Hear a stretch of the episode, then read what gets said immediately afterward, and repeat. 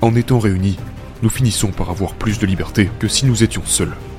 Mais si vous choisissez le mauvais partenaire, que ce soit au travail, en politique, dans une institution, en amour, en amitié, ce partenaire va ruiner votre vie. Et il vous gâchera la vie en profitant de votre travail. Alors, comment décider avec qui s'associer? Bien qu'il y ait beaucoup de caractéristiques différentes que les bons partenaires peuvent avoir, il y a une caractéristique que tout bon partenaire se doit d'avoir. Et cette caractéristique est la loyauté.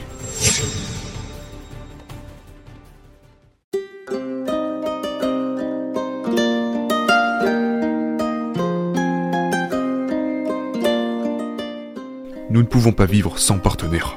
Et en réalité, les partenariats peuvent nous donner plus de liberté dans la vie. Disons que je suis très doué pour trouver des fruits, et mauvais pour allumer un feu. Mais qu'il se trouve que tu es très bon pour allumer des feux, et mauvais pour trouver des fruits. Et étant donné que je veux dormir près d'un feu, et que tu veux manger des fruits, on s'associe. Je te donne des fruits, tu me donnes du feu. Et donc en étant réunis, nous finissons par avoir plus de liberté que si nous étions seuls. Mais si vous choisissez le mauvais partenaire, que ce soit au travail, en politique, dans une institution, en amour, en amitié, ce partenaire va ruiner votre vie. Et il vous gâchera la vie en profitant de votre travail. Par exemple, votre patron pourrait vous demander de prendre de plus en plus de responsabilités. Et ce sans même vous augmenter pour la nouvelle charge de travail que vous effectuez. Ou un gouvernement autoritaire pourrait vous forcer à rejoindre un camp de travaux forcés. Ou un partenaire commercial pourrait vous faire faire la majorité du travail tout en récoltant la majorité des bénéfices. Le mauvais partenaire profite de notre travail et nous transforme en esclaves. Il y a donc un côté positif et un côté négatif au partenariat. Et tout dépend du partenaire que vous choisissez. Alors, comment décider avec qui s'associer? Bien qu'il y ait beaucoup de caractéristiques différentes que les bons partenaires peuvent avoir, il y a une caractéristique que tout bon partenaire se doit d'avoir. Et cette caractéristique est la loyauté. Maintenant, considérons que la loyauté se situe sur une échelle de 0 à 100.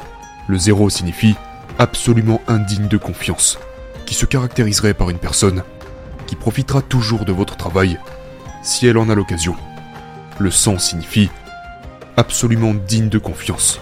Cette personne ne profitera jamais de votre travail, et ce, même si elle en tirerait un immense avantage. Et nous pouvons penser que tout le monde a un score quelque part sur cette échelle. Et vous vous demandez peut-être ce que signifie avoir un score de 50 ou 80 par exemple. Partons du principe que vous demandez à un étranger de tenir un billet de 10 euros que vous avez dans la main, juste le temps que vous fassiez vos lacets et vous le récupérez ensuite. Eh bien pour certaines personnes, 10 euros peuvent suffire pour profiter de vous et s'enfuir avec, alors que pour d'autres, ce ne sera pas le cas. Mais pour tous ceux qui ne profiteraient pas de vous, peut-être qu'ils ne profiteraient pas de vous pour 10 euros. Mais si vous le remettiez 100 euros, peut-être qu'ils commenceraient sérieusement à l'envisager. Ainsi, différentes personnes ont différents seuils, à partir desquels ils pourraient choisir de profiter de votre travail. Et la personne qui ne profitera jamais de votre travail est absolument digne de confiance. Donc maintenant, comment identifier si quelqu'un est digne de confiance? Existe-t-il un repère qui puisse signaler la fiabilité d'une personne? Eh bien, l'une des choses qui s'en rapproche le plus est la suivante.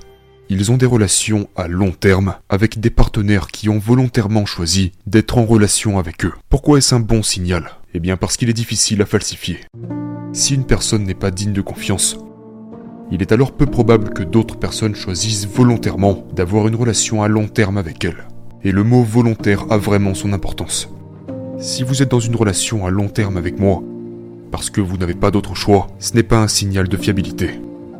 C'est seulement quand vous avez plein de choix que notre relation devient un signe de ma fiabilité. Mais si vous essayez d'identifier quelqu'un comme étant digne de confiance, à ce moment vous essayez de faire une prédiction.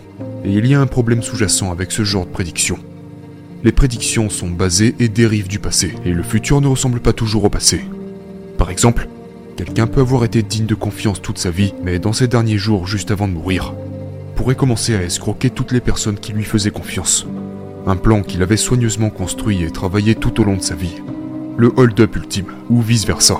Quelqu'un peut avoir été un voleur tout au long de sa vie, mais après une profonde prise de conscience, peut soudainement devenir la personne la plus digne de confiance que vous connaissez. Ainsi, lorsque nous faisons des prédictions, nous courons toujours le risque de nous tromper.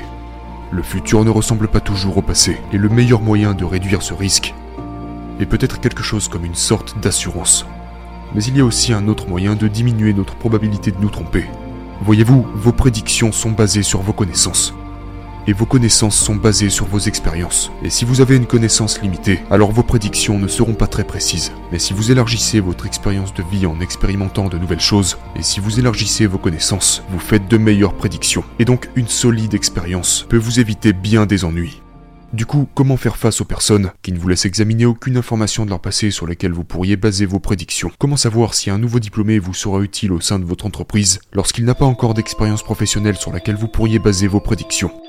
Comment pouvez-vous savoir si une personne sera un bon ami ou un bon partenaire amoureux si elle n'a jamais eu la chance de l'être dans le passé? Eh bien dans ce cas-là, c'est en expérimentant que vous finirez par avoir la réponse.